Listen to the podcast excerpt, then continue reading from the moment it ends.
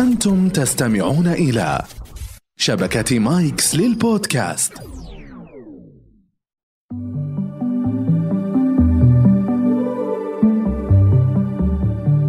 أهلا بكم في كويزيكلو حيث الثقافة ممتعة. هذا البرنامج يسلط الضوء على موضوع معين في كل حلقة من خلال 10 أسئلة تتمحور حوله. في كل حلقة سيكون هناك فريقان مكونان من شخصين لكل فريق. في حالة الرغبة في الإجابة يصدر الفريق صوتا يتم الاتفاق عليه مسبقا. في حالة الإجابة الصحيحة يكسب الفريق 10 نقاط. أما في حالة الإجابة الخاطئة الشائعة يخسر الفريق 10 نقاط.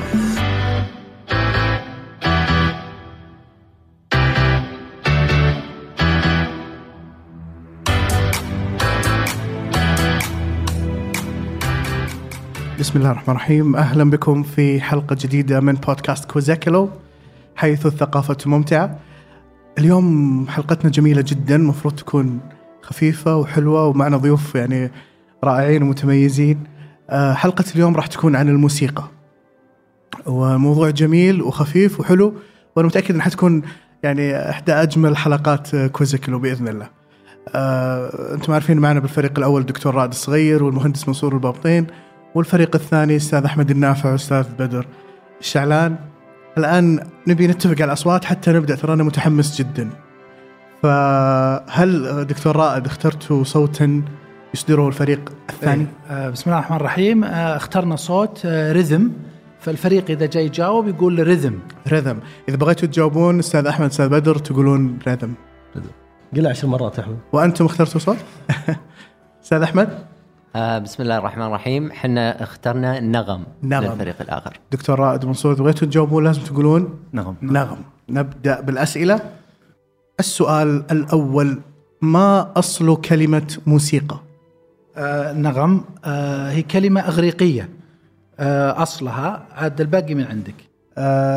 أصل كلمة موسيقى أغريقي، صح. كلمة موسيقى هي جاية من ميوزك. ميوزك جاية من موزس هم آلهة جمع الآلهة الوحدة، فآلهة عددهم 9 آلهة اللي هم في الثقافة أو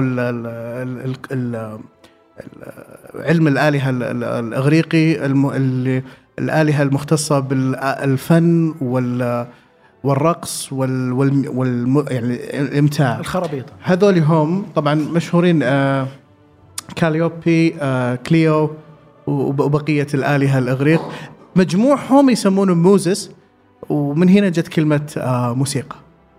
فإجابة ممتازة ما شاء الله. السؤال الثاني، عدد النغمات الموسيقية في السلم الموسيقي. نغم. تفضل. دي ري مي ني فا صولي والسكون.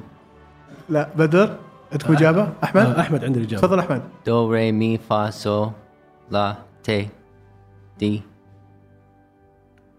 لذا كم زي؟ طيب السلم لازم يبدأ بنوت أو ينتهي في نفس النوت. فلو بدينا من دو فهي دو ري مي فا صو لا سي دو ري مي فا صو لا سي دو ري، فهي 8، عشان كذا يسمونها أوكتاف. فللأسف سؤال سهل. هذه طريقة رسمها في الميوزك شيت. أنا عندي بونص. ليش في ناس يسمونها سي وفي ناس يسمونها تي؟ شو هنا تي وسي؟ ريذم. تفضل. ديبيندز على اللانجوج. لا ما لها دخل. ها ما أدري، أنا أتكلم عن اللي درس موسيقى في قصدك في بلدان يعني كذا. أيوة. أوكي صحيح، بس ليش هي دوري مي فاصولا سي وفي ناس فاصولا تي؟ ليش في ناس يستخدمون تي وناس يستخدمون سي؟ أحد يعرف؟ ما تلاحظون شيء فيها؟ هل علشان الرسمة؟ بدر قاعد يحذر عندي، يقول احتمال لها علاقة بالإسبان. عشان تي وسي وكذا. تي تو يعني أنت بالإسباني، وقد يكون علاقة. في بداية القرن 19 ميلادي هي كانت سي، هي دوري مي فا صول لا سي دو. بس بداية القرن 19 أمريكا وبريطانيا قرروا يغيرون السي إلى تي عشان يصير كل نغمة تبدأ بحرف مختلف. اوكي عندنا السول ما يبغون تصير سي، تصير نغمتين تبدأ بحرف الاس. كانوا يزعمون ان هذه اسهل في التعليم والسماع الميوزك. احنا قلنا في 7 اصوات، دوري مي فا صول لا سي، في شيء اسمه دياز وبيمول شارب يعني تقدر تاخذ تفرعات من النغمة. عندي 7 نغمات، هل أقدر أمثل كل الموسيقى بال7 نغمات هذه فقط ولا لا؟ وتفرعاتها كيف؟ دوري مي فا صول لا سي. أوكي هذا السلم الموسيقي، وكل نغمة لها تفرعات up and down. هل أقدر أمثل كل الموسيقى فقط باستخدام هذه النغمات؟ الريذم. تفضل. الإجابة من نعم أو لا؟ إيه لا. ليش؟ يعني اللي أعرفه مثلا في الموسيقى العربية أن الأوكتفز حقتها أوسع من الموسيقى الأجنبية. أي نغمة بتاخذها ترى تقدر ترسمها هنا على ذول يا up and down. أقدر أعبر عن كل موسيقى بس بالنغمات؟ هذا سؤالي. 7 اللي قلناها الحين. تفضل دكتور عادل. شوف يعني صراحة أعطيتنا خيارات عجيبة يعني ما بقلنا نعم. هم قالوا لا أنا ترى ما قلت له جوابه صح أو خاطئ أو صحيح. لا بقول نعم تقدر. otherwise ليش تسميه سلم موسيقي وتكتب فيه والناس تدرسه؟ الجواب لا، لأنه بس معلش أحمد ما أقدر أعطيك درجة لأن السبب اللي عندك مرة مختلف. إحنا عندنا 7 نغمات، لا تقدر تقول قلتها لأنك ما قلتها الحين. عندنا السكون نغمة، السكون نغمة مهمة جدا. أنا عندي دوري مي فا صول لا سي، وعندي السكون اللي قال عليه قبل شوي يعني بونص الموضوع ما تاخذه بأثر ما فالسكون هو النغمة الثامنة اللي برضو لها تفرعات، فبناء عليه شلون سكون صعب وسكون سهل ولا وش التفرعات؟ سكون مرتفع، سكون نازل، حسب كم تبي تقعد ساكن مدة. طيب الآن للأسف ما أعطيكم بونس. بس على فكرة بس معلومة، ترى ألفيس بريسلي ما كان يعرف يقرأ الميوزيكال شيت ولا عمره درس يعني موسيقى، وكثير البيتلز احنا طالعين عليه أبد أنا وأبونا مقتدين فيه. البيتلز نفس الشيء ما كانوا يعرفون يقرؤون الموسيقى، فترى بيج ديل يعني. باي ذا واي دائما جبنا طاري البيتلز، تدرون من اللي يملك أكثر حقوق أغانيهم كلها أغلبها من يملكها؟ مايكل جاكسون. مايكل جاكسون اشترى حقوق أغلب أغاني البيتلز مقابل 47.5 مليون دولار، والآن عام 1985، والآن هذه الحقوق تسوى 450 مليون دولار. السؤال الثالث، تاريخيا قام العديد من القادة العسكريين بالاستماع لمقطوعات موسيقية قبيل البدء بأي عملية ثورية أو انقلابية بهدف تهدئة الأعصاب وزيادة التركيز. فمن المعروف مثلا أن الضابط الألماني الكولونيل كلاوس فون ستافنبرغ الذي حاول الانقلاب على الفيورر أدولف هتلر في عام 1944 ميلادي قام بالاستماع للمقطوعة الموسيقية الشهيرة رايد اوف ذا فالكيري للموسيقار ريتشارد وانجر قبيل القيام بانقلابه. انقلاب فشل طبعا أنت. السؤال، ما هي المقطوعة الموسيقية التي استمع إليها الكولونيل جمال عبد الناصر قبيل القيام بثورة يوليو عام 1952؟ نغم. تفضل يا أبو طلال منصور. مقطوعة شهيرة جدا على فكرة. اسم المقطوعة ولا اسم المقطوعة يكفيني؟ مع مون لايت سوناتا من بيتهوفن. لا عندكم جواب؟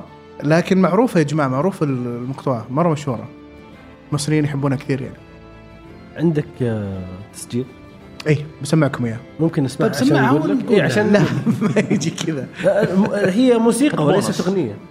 تعرفت ابو يعني. طيب المقطوعه اللي استمع لها عبد الناصر هي شهرزاد لرمسكي كاروسكوف الموسيقار الروسي المشهور يعني. خلينا نسمع فالكيري اول، هذا اللي استمع لها مشهوره طبعا. أنا حس توتر لو تسمعها قبل الانقلاب.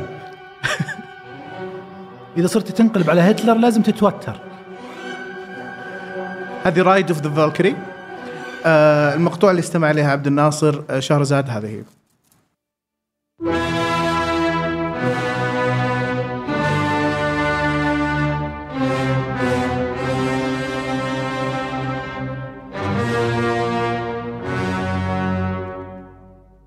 وين تسمعها هذه دكتورات؟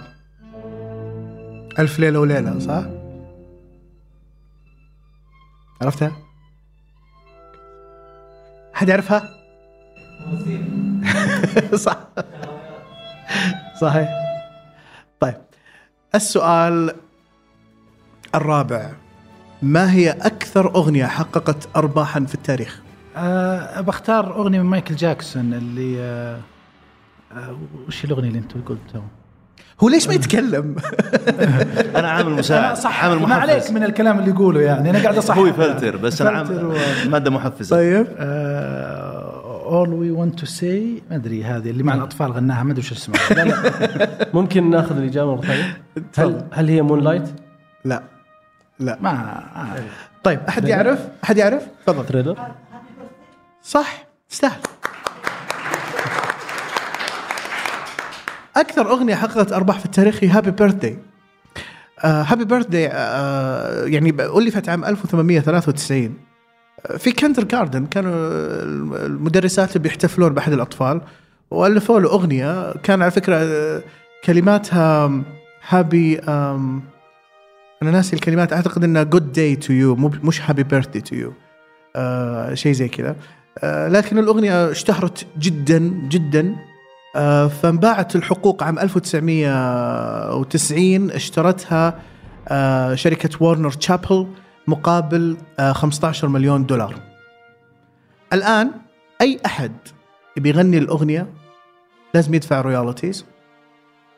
الأغنية هذه تدخل معدل يوميا $5,000، معدل $2 مليون في السنة. فيعني تخيل أي أحد بيشغل هابي بيرثدي تو يو في التلفزيون مثلا لازم يدفع $25,000. الأوريجينال ليركس جود مورنينج تو يو. فالأغنية هذه لو حسبنا التايم سبان من 1990 إلى الآن حققت مئات الملايين، ولذلك هي أكثر أغنية مربحة في التاريخ. بس بقولك شيء دكتور، الناس تعتقد أنه حاليا الدخل الأغاني على المبيعات، هو فعليا المبيعات حاليا ما تشكل شيء الكبير، الرويالتي هي أعلى دخل للأغاني بشكل صحيح. عام، وبعدين التذاكر الحفلات والتورز، سابقا كانت التذاكر تستخدم للتسويق للريكورد للأغنية أو للشريط، حاليا العكس، صار الأغنية تنشر مجانا وباليوتيوب وكذا، وهي دعاية عشان رويالتي، علشان أروح للتور أو علشان الرويالتي. صحيح، إضافة جميلة جدا. دون بونص المرة الجاية شد حيلك. السؤال الخامس، خلوكم معي. عند الاستماع إلى الموسيقى المتوازنة بإنصات، كم تبلغ نسبة التفاعل في الشبكة العصبية وفصوص الدماغ؟ أفهمتنا بالسؤال. نغم. تفضل. يعني يمكن من 0-5%. 5% من الدماغ يعمل إذا استمعت إلى موسيقى كم المتوازنة. يعمل ولا إيه نسبة فصوص الدماغ اللي تعمل فصوص الدماغ؟ نعم. أنا أتوقع لا أنا أتوقع أنا حسبه العكس يعني. لا اللي يعمل كم؟ أقول يعني 75% أو 80%. عندكم إجابة؟ نزود 90%. 90%؟ خلاص هذا إجابتكم؟ أنا 100% أقول. لا أرسل ما زادوا. لا يعمل عمل كامل. أنتم تقولون 100% وأنتم 90. 95%. 90. جوابكم دكتور رائد منصور صحيح 100%. حظ يمشي من لون. شو جوابنا؟ إنه 100%. الموسيقى من الأكتيفيتيز البسيطة للدماغ اللي تشغل كل الفصوص الدماغية. هذا كان ظاهر جدا في بحث عام 2011 لباحثين من فنلندا. البحث موجود، اللي حاب يطلع عليه. يعني عملوا دراسة جديدة، فكرة إنه شلون تقيس الموتور أكشن في الدماغ، وجدوا إنه الاستماع للموسيقى المتوازنة تشغل كل فصوص الدماغ. آسف، طبعا نقصد بالموسيقى المتوازنة اللي تعرفون موضوع الموسيقى في معادلات رياضية وتكرار الرذم والتمبو وكذا، ولها قصة، بس في طريقة معينة إنك تشغل الدماغ بشكل كامل. أيضا بالمناسبة في بحث آخر، البحث هذا يعني أيضا قبل عدة سنوات، أنه الموسيقى تساعد بشكل كبير جدا في استعادة الذاكرة لمن يحصل لهم إصابات في الدماغ. انتم تعرفون ساعات لما تشم عطر تتذكر ذكريات، دائما العطر مرتبط بالميموري بشكل كبير. اكتشفوا أن الموسيقى لها نفس التأثير وتساعد بإعادة الذاكرة. having said that 5% من البشر عندهم مشكلة مع الموسيقى، يكرهون الموسيقى وتسبب لهم صداع وإزعاج. هذا يسمى ميوزيكال أنهيدونيا، وهو يعني زي المرض يخلي صاحبه يكره يسمع الأصوات المنتظمة، تكون متعبة بالنسبة له. السؤال السادس، عندنا تحدي، أول مرة نسويها في البرنامج. إحنا نعرف أنه ارتبطت كثير من الأفلام السينمائية بالميوزيكال ثيم حق الفيلم، وأصبحنا إذا سمعنا موسيقى الفيلم معين نتذكر الفيلم من الموسيقى. وبناء عليه أنا عملت تحدي للميوزيكال ثيم للموفيز، للأفلام، فأبسمعكم مقطوعات سريعة، اللي يعرف الإجابة مباشرة يصدر الصوت ويجاوب. أوكي، لا تستنى إلى النهاية. جيب اسم الفيلم، يعني اسم الفيلم المطلوب، اسم الفيلم. تمام، جاهزين؟ على فكرة اللي يطلب الصوت ولا يجاوب راح ينقص 5 درجات. ريذم 007. إجابة صحيحة. طبعا احنا بنحسب مجموع الدرجات بعدين نقول مين اللي فاز بالسؤال. المقطوعة اللي بعده،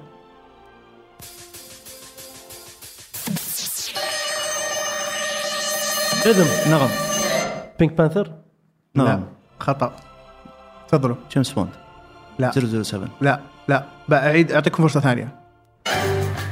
نغم. ريذم. نغم نغم. تفضل رائد. ميشن امبوسيبل. صح، جواب صحيح. الحين 2-0. أوكي، بنكمل بسرعة.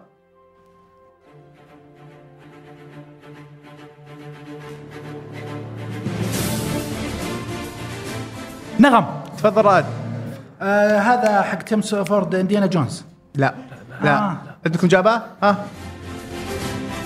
أعرفها بطرف لساني، معي تطلع.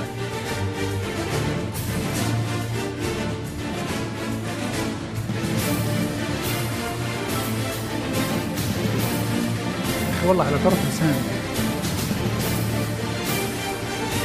والله يا ما سمعناها، قسم بالله انها هنا. جمهور أحد يعرف؟ تفضل. صح، Pirates of Caribbean. كمان قاعد أحاول أجيبه. الرابع، يلا يلا يلا، ما بنوقف. ريذم. تفضل. راكي. صح، راكي، ما شاء الله. آخر واحدة.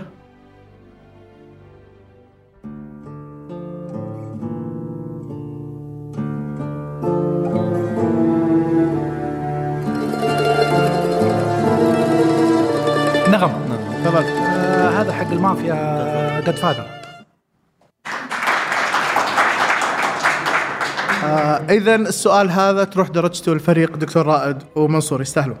السؤال السابع، في أي يوم يتم الاحتفال باليوم العالمي للموسيقى؟ أحد يعرف الإجابة؟ طيب، يتم الاحتفال باليوم العالمي للموسيقى في أول يوم من شهر أكتوبر من كل عام. وعلى فكرة اليوم العالمي للموسيقى يختلف عن الفيت دو لا موسيك، اللي هو يوم الموسيقى في فرنسا، ميوزك فيستيفال. إنه في يوم الموسيقى في فرنسا عندهم يوم اللي هو 21 من يونيو، يخرجون كل الناس من منازلهم، وأي حد عنده آلة موسيقية، اللي عنده قدر، اللي عنده أي شيء، يطلعون يعزفون موسيقى في الشارع. وصراحة يوم للضوضاء بصراحة نعتبره يعني، بس الفرنسيين يحبون هذا اليوم، يسمونه فيت دو لا موسيك. بعطيكم 3 سيمفونيز ولا كونسيرتوز، المطلوب تعطيني اسم العازف فقط، أو اسم الكومبوزر، اسم مؤلف السيمفونية، مو بلازم تعطيني اسم السيمفونية أو القطعة. أوكي، طيب نبدأ. نعم، تفضل. بيتهوفن. صح، إن شاء الله تبارك الله. صح. طيب أعطيك سيمفوني نمبر 5، وعطني بونس. سيمفوني نمبر 5 تستاهل بونس، أبشر تستاهل. اللي بعدها سيمفوني سيمفوني نغم. تفضل. نغم. تفضل. موزارت. موزارت، ما شاء الله عليك، صح. تعرف أي سيمفوني؟ لا والله، بس بقول 40 بس. صح صح، برافو. ما شاء الله. الأخيرة خلها له سكون. نغم تفضل. تشيكوزفي. ما شاء الله تبارك الله. برضو سوان ليك. سوان ليك صح صح بونص. ما شاء الله تبارك الله مبهر يا دكتور. لا سهلت سهلات. أنا والله ضغطتهم. سهلات بالنسبة لك هذول الإخوان قاعدين مزهريات. لا أنت أول ما قلتها أنا قلت بصير سكون. أنا بصير سكون لأنه أعرف وأعرف كيف يحب السيمفونيات يعني. طيب السؤال التاسع. في آلة اسمها الثيرمن، أنا عرفتها من بنتي لين. بنتي لين عمرها 5 سنوات. قالت لي، قلت لها ليش ما تعلمين تعزفين على آلة؟ قالت أبي أعزف آلة الثيرمن، أنا أول مرة أسمع عنها في حياتي. أبوريكم شكلها، هذا شكلها. السؤال كيف تتوقعون يتم العزف عليها؟ نغم. تفضل يا دكتور راد. أنا حسيت أن هذا اللي طالع فيه كهرباء وشيات تضرب عليه أو تمشي عليه شيء على الحديدة هذه المتصلة. خطأ. عندكم إجابة؟ أنا صراحة كنت أفكر أنه شيء كهرومغناطيسي كذا وقاعدين يعني كيف تعزف الآلة أمامي الآن هذه؟ إيه؟ كيف أعزف؟ كن معك العصا ذاك اللي واقف. أيوه عرفت، وتمشيها على نفس فهو على نفس الكهرومغناطيسي. هذا مو بعصا، هذا أنتل. أنت رجعتنا أيام السبعينات. أوكي. هل تفضل باليد مشيها فوقها كذا بدون ما تلمسها يعني؟ بدون ما ألمسها. إلا. صح. إيه؟ أبهرتنا اليوم يا دكتور. صحيح، هذه من الآلات الموسيقية النادر جدا أنك تعزفها بدون أي physical contact. ما قلت اسمها لأنه أنا أخذت الإجابة من الاسم. لا ما له علاقة على فكرة يعني. اسم هذا اسم اللي اخترعها روسي. اللي اخترعها طبعا اللي يعزفها يسمونه ثيرمونست. اللي اخترعها ليون ثيرمن، هو عازف روسي، عام 1928. السؤال الأهم أبو جود، هل لين بدأت تتعلم عليه ولا لا؟ ما شريتها ولا ما لقيتها. السؤال الأهم كيف شافتها. هذا اللي أنا ما أعرفه إلى الآن يعني. ودي أوريكم بس كيف تعزف. صوتها غريب شوي.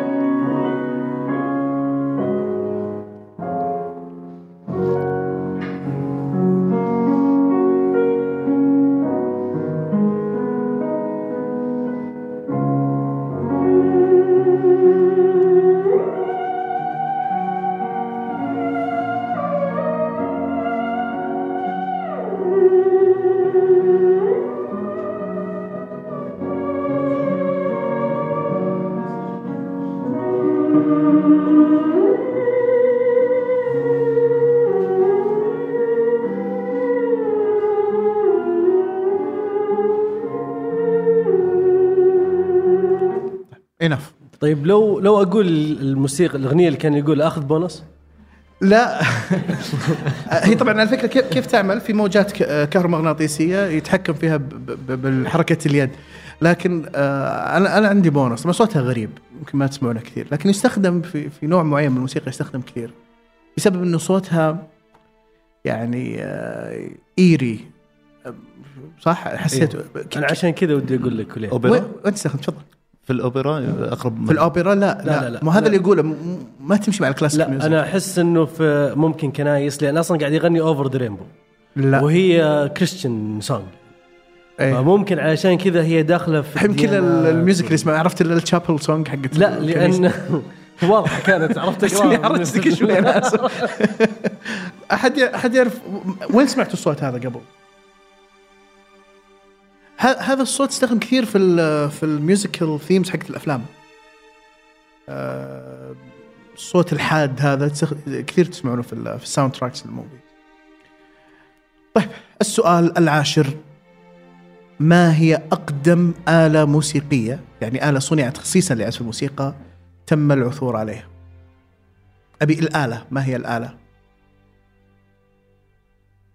هل يعرف؟ الربابة. لا. طيب نغم يعني غشينا احنا. وش هي؟ وش اسمه؟ الناي. صح. اي مو مشكلة. ايوه انا بما ان الصوره ظهرت قبل ابغير السؤال. اذا كان الناي هو اقدم آلة موسيقية تم العثور عليها، ما هو عمر هذه الآلة؟ 2000 سنة قبل التاريخ. 2000 سنة كم عن 5000 سنة يعني؟ يعني 5000 سنة. أحد الناس 4000 سنة. إيه 2000 و2000 الآن. طيب عندكم إجابة؟ 4000 وسنة. صح عليك. هذا الناي تم اكتشافه في ألمانيا، في كهف في ألمانيا. اسمه صعب صراحة، جيزن كلوستيرلر. هذا الكهف ولا الناي؟ الكهف. مصنوع من عظم طائر يبدو أنه طائر كبير يعني، عمره 43,000 سنة، وبذلك يعتبر أقدم. طبعا سووا له كاربون ديتينج وتفاجئوا من عمر الناي يعني، طبعا لأنه عظم، فإذا عرفت عمر العظم بتعرف بشكل كبير عمر متى تم صناعته، لأنه في طبول وفي أشياء كثيرة بس ما هي مصنوعة خصيصا للعزف الموسيقى، بينما هذا الجهاز كان واضح جدا أنه لعزف الموسيقى. احنا خلصت اسئلتنا، بس عبال ما احسب الدرجات بسأل اسئله الجمهور. السؤال الاول عباره عن مقطوعه موسيقيه، واللي يعرف اللي هي لاي فيلم راح يصير جائزه جدا ثمينه. على فكره جوائزنا، خلونا احمسكم زياده، احنا جوائزنا اليوم معانا اقلام للحقيبه من بريتلينج. انا بريتلينج هي براند الساعات المفضل بالنسبه لي، من اعظم انواع او براندات الساعات. وعندنا تشوكلت بوكس من ديبوفي غالي من باريس. فالجوائز تستاهل انكم تجاوبون. بس اللي حاعمله الان اني حشغل المقطوعه الموسيقيه، اول ما تعرفون ترى راح اوقف، واللي يرفع يده راح يجاوب. خليك جاهز معنا بالمايك، يلا.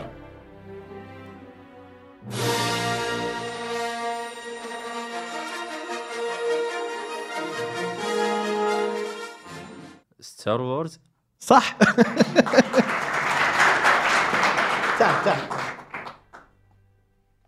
السؤال الثاني، سؤال الجمهور الثاني، من هو مبتكر جهاز الفونوغراف أو ما يعرف بالجراموفون؟ تعرفون الفونوغراف اللي نسميه الريكورد، جهاز الريكورد، من الذي ابتكر هذا الجهاز؟ أتوقع جراهام بيل. لا، توماس اديسون. صح، توماس اديسون. إيه صح. هذه براءة الاختراع للجراموفون. على فكرة اختراع الجراموفون هذا اختراع يعني جدا جدا مهم وكبير، لأنه أول مرة في التاريخ نقدر نسجل الصوت. ترى إنك تحفر الصوت على شيء بعدين تسمع مرة ثانية، فكروا فيها، ترى شيء مرة صعب. لكن توماس أديسون يعني مخترع كبير. معانا نعيمة السويد، موجودة نعيمة؟ وين نعيمة؟ رفع يدك، ما شوفك. ما شوف. احنا بس حابين فريق اعداد البرنامج حابين نهدي نعيمة اهداء بسيط جدا، لانه نعيمة ما شاء الله من اهم المتابعين للبودكاست، وجدا يعني تفاعلها معنا جدا يعني لنا الكثير. فاذا تسمحين لنا نعيمة ودنا نعطيك هالهدية البسيطة، الله يحفظك، تستاهلين الله.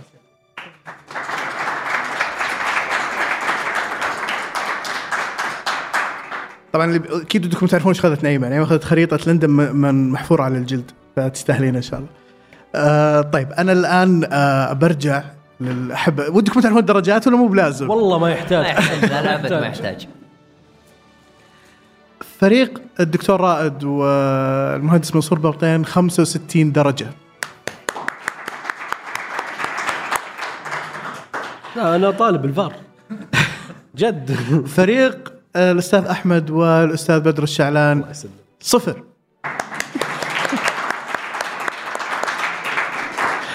أنا قبل أن أختم بس ودي أختم بمقولة لألبرت أينشتاين: If I were not a physicist, I would probably be a musician. I often think in music. I live my daydreams in music. I see my life terms of music. شكرا جزيلا.